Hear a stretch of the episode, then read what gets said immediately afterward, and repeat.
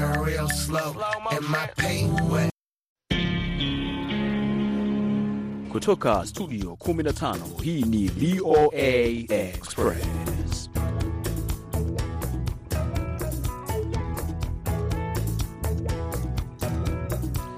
Nam nam nam, hii ni VOA Express kutoka hapa studio 15 jiji kuu la Marekani, Washington DC. Mambo yakiwa mazuri kabisa, ikiwa ni tarehe 22 mwezi ni wa Februari mwaka 2023, nalo jina langu Harrison Kamau. Mimi ni Mkamiti Kibayasi. Pamoja tunakukaribisha katika gurudumu hili la dakika takriban 30 za VOA Express, ambapo tunaangazia masuala mbalimbali. Kumbuka bado tunaadhimisha mwezi wa kutoa heshima na kuthamini mchango wa watu weusi hapa nchini Marekani, Black History Month.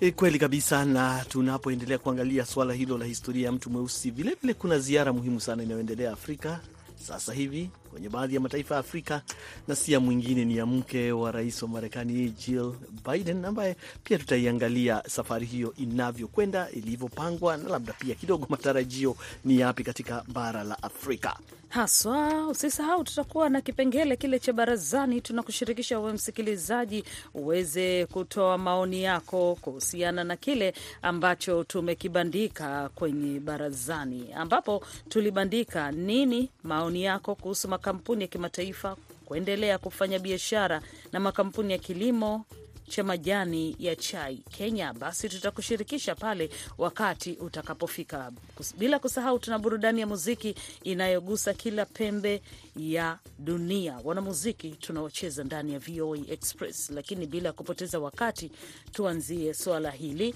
ambalo ni mm -hmm. ziara ya mke wa rais wa Marekani Jill Biden yupo kule Namibia, ziara ambayo pia itampeleka mpaka Afrika Mashariki katika taifa la Kenya. Wataalam wa kisiasa wanaripoti kwamba Dr. Jill Biden atakuwa katika jitihada za kuendeleza ahadi zilizotolewa kwa bara la Afrika wakati wa mkutano wa viongozi wa Marekani na Afrika mwaka jana. Kama utakumbuka vyema, Harrison, ule mkutano ambao uliwashirikisha uh, viongozi wakiwemo marais hapa. mm -hmm. Sasa matunda ndio haya yameanza kuonekana. Mke wa rais analitembelea bara la Afrika ambapo wanaashiria safari ya Dr. Biden uh, kama ya kihistoria kutokana na kwamba ni kuwa mke wa rais wa kwanza wa Marekani kutembelea Namibia tangu taifa hilo la kusini magharibi mwa Afrika lipate uhuru mwaka 1990. Lakini pia atakuwa kule Kenya ambapo wanawake wa Kenya nao pia watapata fursa ya kukaa na kuzungumza na kujifunza kutoka na ziara hii. Nimezungumza na Fatma Yusuf na yeye ni mkazi wa eneo la Wajia, na nikataka kujua kwamba amepokea vipi um, ujio huu wa Dr. Jill Biden, na hivi ndivyo anavyotueleza. Ziara ya mke wa rais wa Marekani Jill Biden tunaifurahia kama wamama, sababu tunaionelea dani angejali kujua hali ya watu uh, maskini. Sasa vile hali ukosefu wa chakula imezidi, wamama ndio wa sasa wanategemewa zaidi, na hapa kwetu Wajia, nikiongelea zaidi, ni bidii sana kuhakikisha watoto wa chakula washavaa, washaenda shuleni ama madrasa. Wategemeo sasa imetoka kutoka wanaume, sasa wanategemea yote sasa inakuwa kwa wamama. Sasa ningefurahi zaidi alikuja kaskazini mashariki aionee vile hali iko na ikana imeuma letu zaidi ni mifugo na ishaa kwa ajili ya muda mrefu ngazi na tu kupata mvua imetuadhiri sana, mpaka hali imekuwa vibaya. Unaona, hata ukiangalia kwa runinga unaona wamama wanategemea msaada kutoka wengine. Sasa tuko tunadhani chakula, upande wa chakula, tungefurahi sana kama angefikiria wamama zaidi. Jill Biden katika ziara hii ya bara la Afrika atajikita zaidi katika kuhamasisha masuala ya wanawake, hali kadhalika vijana, na kuangazia suala la ukosefu wa usalama wa chakula katika bara la Afrika. Na pia nikataka kujua kutoka kwa Fatuma ambaye yeye ni mwanaharakati wa masuala ya wanawake na wasichana katika kupinga suala zima la ukeketaji FGM, ambapo huko Kenya lime umeshamiri, na hivi ndivyo anavyosema kwamba kile ambacho atajifunza kutoka kwa Jill Biden uh, atakitumia katika kuhamasisha wanawake wengine kujitambua zaidi. Inanikabili, inanivika, inanipatia motisha ya kwamba mama pia analeta maendeleo ama mabadiliko katika hali ya hali ya mama kujipeleka na ujasiri ya kuwa mama anaweza peleleta maendeleo, na pia inaweza tupatia kwamba inatupatia motisha na furaha kwamba ama akitembelea inapata kama inanipatia mawaida, na hiyo nataka nipatie, yani kwa mchana akuwa inachukua kama yeye role model kwa kina mama. Ile ziara yake akifika, anataka nijue ya kwamba kuna maendeleo gani kwa wamama hasa katika upande wa kaskazini washariki, ambayo wamama zaidi themanini kwa mia hawajasoma, wanategemea sasa biashara ya kawaida kama kuuza nguo. Sasa ako na mawaidha gani kuhusu hao mama ambao hata ukienda hata saa zingine hata kupata kitambulisho imekuwa ngumu, kukuri, kum, kumiliki kama ardhi imekuwa ngumu. Wakati huo basi, Jude Devemont, yeye ni mkurugenzi mkuu wa masuala ya Afrika katika Baraza la Usalama la Taifa NSC, amesema kwamba safari ya mke wa rais uh, Jill Biden ni uthibitisho tosha kwamba Washington imedhamiria kushirikiana na Afrika, na ameongeza kusema kwamba mkakati wa Marekani kuelekea Afrika kusini mwa jangwa la Sahara uliotolewa Agosti mwaka jana unaanza na imani kuwa Afrika ni muhimu katika kuendeleza vipaumbele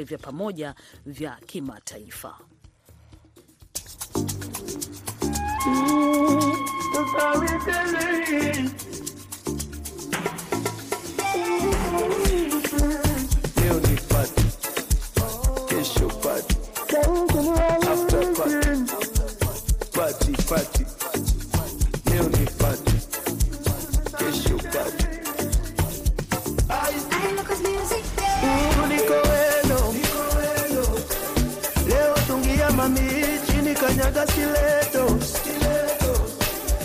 niko weno.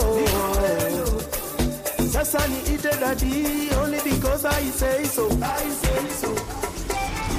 Leo ni party, leo ni party. Kesho party, kesho party. Kesho kutwa party, after party. Situjaji party, party. Leo ni party, leo ni party. Kesho party, kesho kesho kutwa party, after party. Situjaji party, baby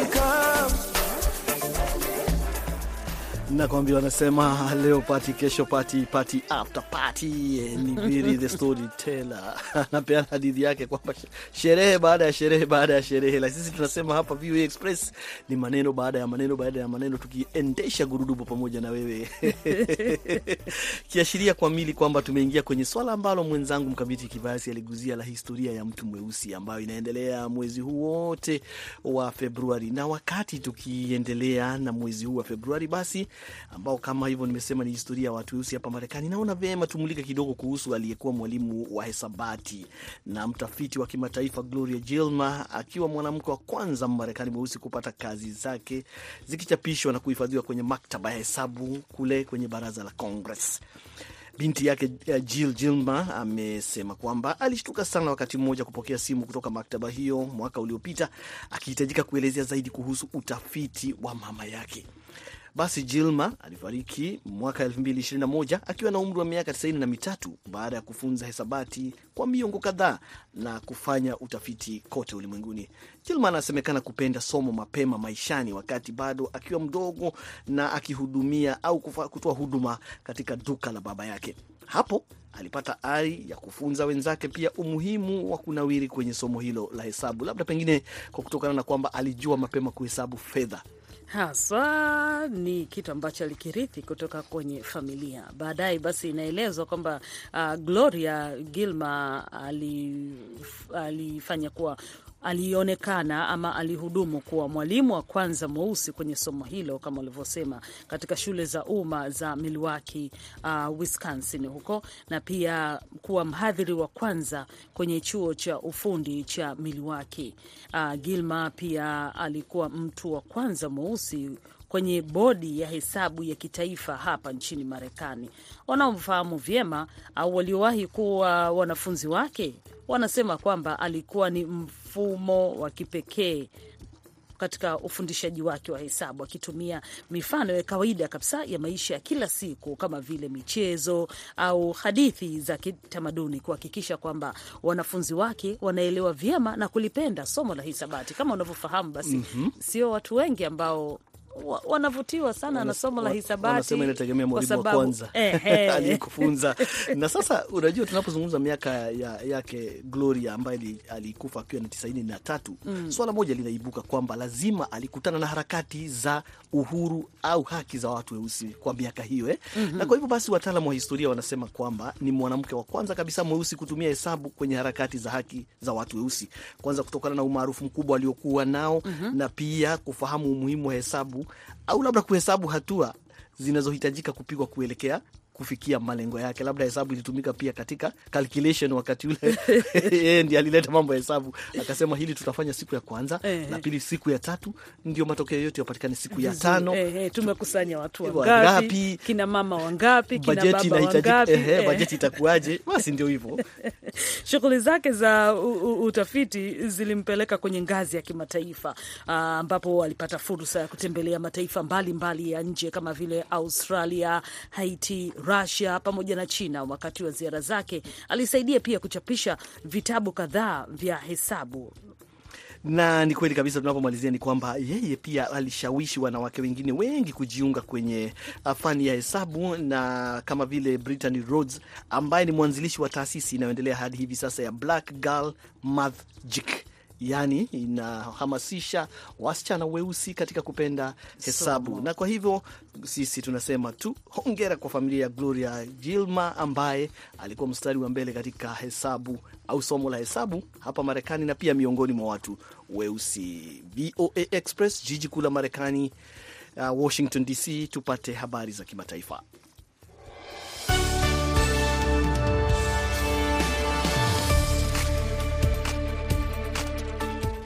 Umoja wa Mataifa utahitaji kukusanya kiasi cha dola bilioni 2.25 mwaka huu ili kushughulikia kupoteza makazi ya kiasi kikubwa cha watu mashariki mwa Jamhuri ya Kidemokrasia ya Kongo, DRC, kufuatia mashambulizi makubwa ya waasi wa M23 mwaka jana. Mratibu wa Umoja wa Mataifa uh, Bruno Lemargis alisema Jumatano miongo kadhaa ya ghasia za wanamgambo mashariki mwa Kongo kwenye utajiri mkubwa wa madini zilizidi kuwa mbaya mwaka jana baada ya kundi la M23 linaloongozwa na Watutsi kurejea katika jimbo la Kivu kaskazini mwezi Machi na kuwang'oa zaidi ya watu laki sita kulingana na Umoja wa Mataifa. Idadi ya vifo nchini Madagaskar kutokana na kimbunga Fredi imeongezeka hadi watu wanne, serikali imesema mapema leo, wakati dhoruba hiyo ikielekea magharibi katika taifa la kisiwa kuelekea zaidi hata kwenye bara la Afrika. Kimbunga Fredi kilipiga kusini mashariki mwa Madagaskar Jumanne jioni kikiwa na upepo mkali wa hadi kilomita 180 kwa saa na kilisababisha kufurika kwa eneo hilo na kuezua paa za nyumba. Kimbunga hiki kilipiga karibu mwezi mmoja baada ya dhoruba Cheneso kuua watu 33 na kulazimisha maelfu kuhama makazi yao katika taifa hilo la Madagaskar. Raia wa Nigeria watapiga kura siku ya Jumamosi katika mchuano unaoweza kuwa wa kuaminika na wa karibu zaidi wa uchaguzi tangu utawala wa kijeshi uliomaliza karibu robo karne iliyopita na wa kwanza ambapo mgombea wa urais ambaye hatoki katika mojawapo ya vyama viwili vikuu anapata nafasi. Aliyekuwa gavana wa Lagos Bola Tinubu wa chama tawala cha All Progressives Congress APC anachuku, anachuana na Atiku Abubakar wa chama kikuu cha upinzani cha Peoples Democratic Party D, PDP na Peter Obi mgombea ambaye ameibukia kuwa maarufu ambaye alikihama chama cha PDP na kujiunga na chama kidogo cha Leba na sasa anaongoza takriban kura tano za maoni. Na kundi maarufu la kutetea haki za binadamu limemtuhumu Rais Kais Saied wa Tunisia kwa ubaguzi wa rangi na matamshi ya chuki mapema leo baada ya kuapa kuwachukulia hatua kali wahamiaji wa Afrika kusini mwa jangwa la Sahara. Saied ambaye amechukua karibu mamlaka yote tangu hatua ya Julai 2021 dhidi ya bunge alikuwa amelitaka baraza lake la usalama la kitaifa kuchukua hatua za haraka kukabiliana na wimbi la wahamiaji. Makundi ya wahamiaji haramu kutoka Afrika kusini mwa jangwa la Sahara bado wanawasili, pamoja na ghasia zote, uhalifu na mazoea yasiyokubalika ambayo yanahusisha, alisema, kulingana na taarifa kutoka ofisi yake jana jioni.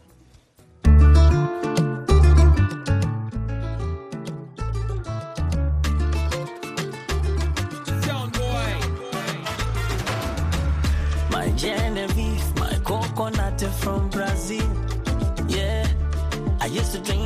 touch now. Everything is real.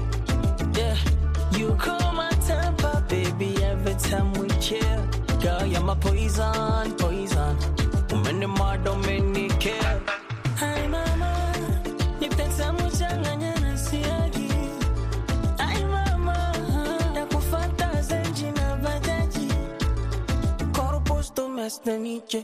Exultant to lose, boost me.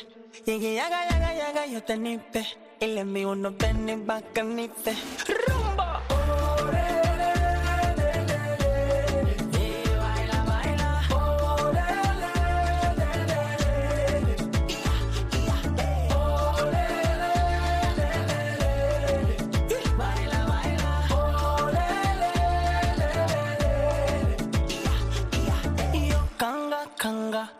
Suka panda panda Rayvanny anasema baila, yaani kiashiria kamili kwamba wakati wa barazani nao umeishafika. Na barazani tuliuliza nini maoni yako kuhusu makampuni ya kimataifa kuendelea kufanya biashara na makampuni ya kilimo cha majani ya chai nchini Kenya yanayoshutumiwa kuwa na unyanyasaji wa kingono unaolenga wanawake.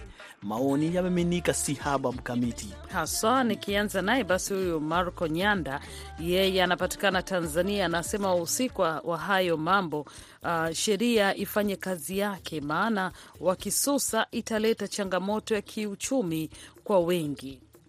Muhando wa Muhando anasema yuko Morogoro, anasema jambo la kufanya kwenye makampuni hayo ni ajirekebishe, pia wapewe onyo kali na wasirudie, na wakirudia wafukuzwe. Kabla ya kusoma maoni zaidi kwenye laini ya simu, tunaye msikilizaji. Karibu sana kwenye VOA Express uh, barazani. Hebu taja jina lako, sehemu unakotokea na maoni yako. Halo? Halo, tunakusikiliza kabisa, endelea. Naona kuna hitilafu ya kimitambo hapo, lakini akijaribika kitu tutajaribu tena kumrejesha msikilizaji mwingine. Nisome ujumbe wa Masanja Deusi, yeye anapatikana Geita huko Tanzania. Anasema kampuni hayo ya- yanatakiwa yapewe onyo kuhusu unyanyasaji au wamtumie mtu mmoja um, ambaye anajua kufuatilia masuala haya ya kupinga unyanyasaji wa kingono ili waweze kudhibitiwa. Falida Padas anasema kwamba kinachofanywa na haya makampuni ndio ukoloni mambo leo. Jasta sura chafu, yeye ajasema anatoka wapi. Anasema waendelee kufanya nao biashara, ila wahusika wa hayo mambo, sheria ifanye kazi yake, maana wakisusa italeta changamoto ya kiuchumi kwa watu wengi, hasa kwa wale wasiohusika, na hivyo vitendo ni vibaya. Richard Kambale yuko Beni, DRC, anasema pia kuna baadhi ya wanawake wasiojiheshimu, kwani mwanamke mwenye tamaa hunyanyaswa tu. Ni maoni yake Richard Kambale, na pindi tutakapopata msikilizaji wetu wa laini ya simu tutasikia maoni yake, lakini tunaendelea kusikiliza VOA Express, jiji kuu la Marekani, Washington DC. Naona tupate kibao chetu hivi leo ambacho kinaingia kweli kweli. Kibao ni Diamond anasema yote tu yatapita.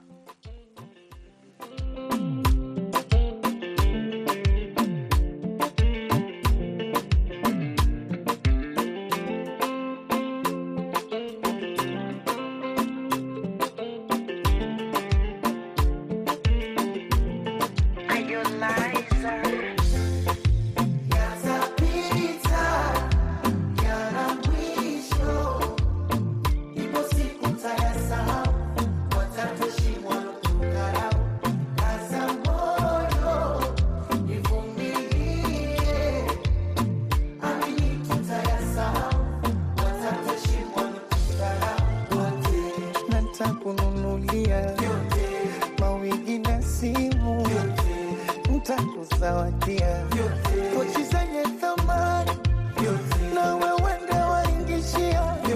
Utembe kwa uskani na vioki wafungia. Aloyumba ni Mungu na ndo atayumba kesho. Aminifungu alisema vita zako tu tutatafuta kwa mateso. Bebi, miti ya kawaida usijali, mm. kidogo nachokuletea usinune, pokea nipate moyo nifariji na juhudi naziongezea, usichoke nyombea, Mola tubariki zaidi. Mungu kakupa sura, kakupa shepu, nyuma chura, mambo yetu mwana sanura. Mwenzangu mimi I love you, meniteka medula lingo vyetu. Akili haina ndala iko peku, umenifurula mwenzangu mimi I love you,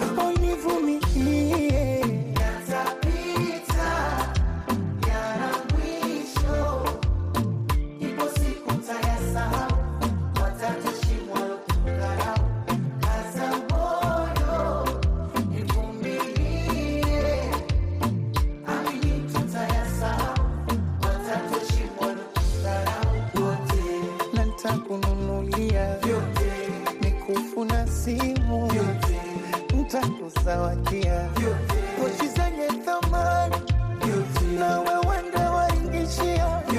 Utembe kwa uskani na vioki wafungia. Oh.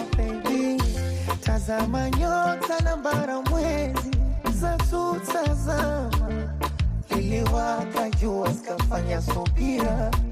Mm, na napokosa na ndiye mupenzi sokuzozana, nyumba haijengwi kwa vitasira, kwenye macho yako Haya, yatapita.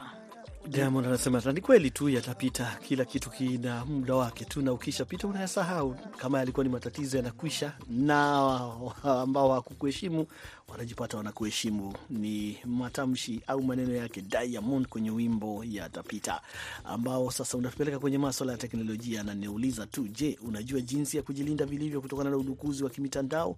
Na wadukuzi kila siku wanapata mbinu mpya za kupenya na kuingia kwenye mitandao au barua pepe za watu binafsi. Basi mtaalamu wetu BMJ Mureithi anaangazia swala hili na labda kutupa mawili matatu ya kujikinga kutokana na tatizo hilo.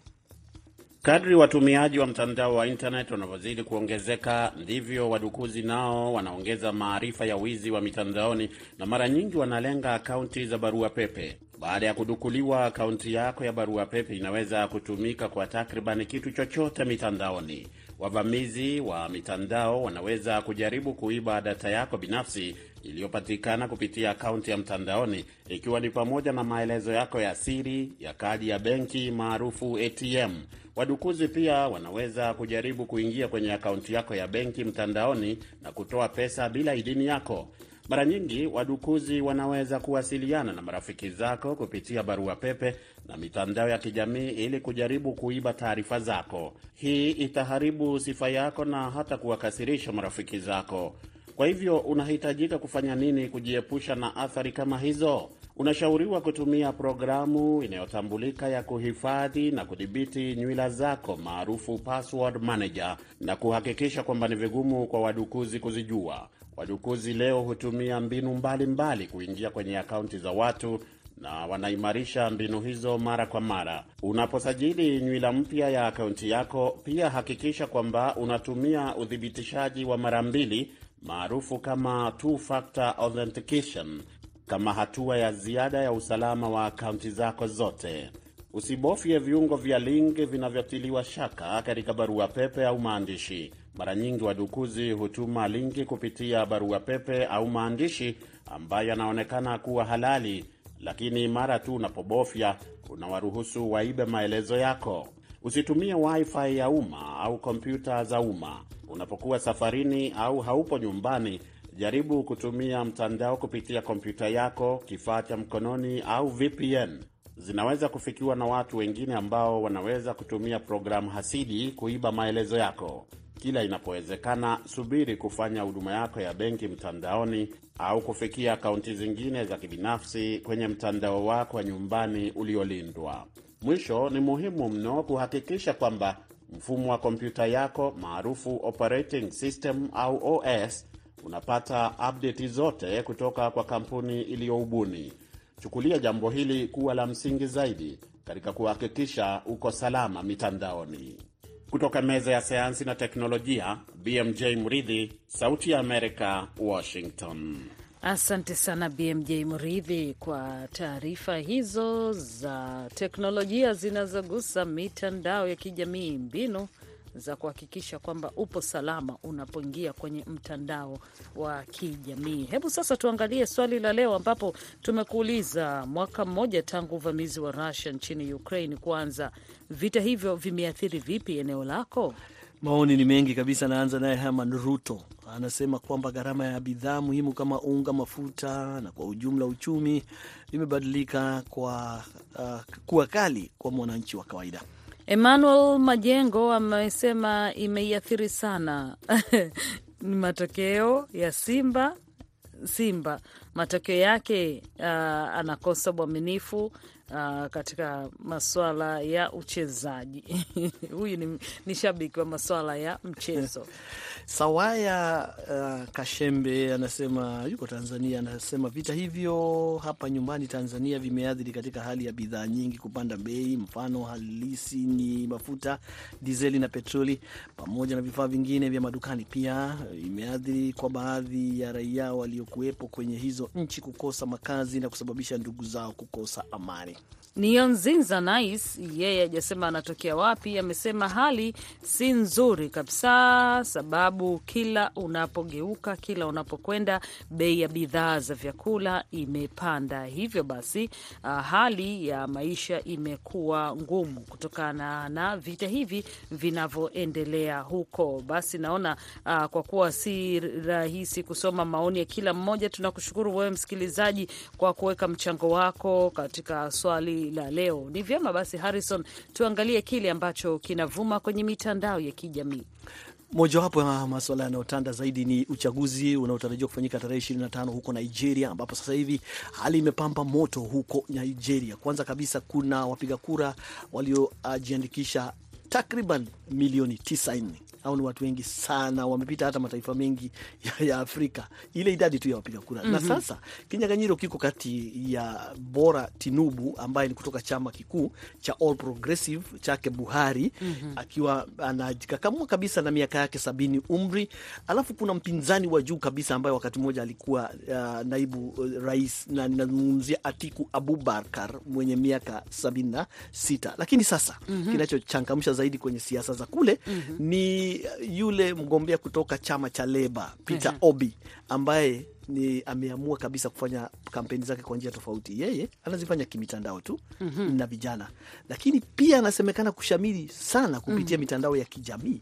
Anatumia Twitter, anatumia Instagram, anatumia TikTok na inasemekana kwamba amepenya pia kweli, bila tu kutembea tembea kote nchini kupitia mitandao ya kijamii, kama tunavyofahamu sasa hivi kwamba uh, vijana wengi ndio hasa watumiaji wakuu wa mitandao ya kijamii Twitter, Nam. Facebook, Nam. Instagram. Sasa basi uh, kutokana labda ndio anakuja na staili mpya hiyo kwamba vuta ari ya vijana, vijana tuchape kazi, tutumie mitandao ya kijamii kwenda na teknolojia mpya katika karne hii. Sasa linalosubiriwa ni ushawishi wake uonekana utafika wapi kupitia mitandao ya kijamii. Ni hayo tu kutoka hapa Washington DC, VOA Express. Jina langu Harrison Kamau, nimekuwa naye Mkamiti Kibayasi, upande wa pili tunaye Aida Isa tukiwa tumetayarishiwa kipindi naye BMJ Muridhi.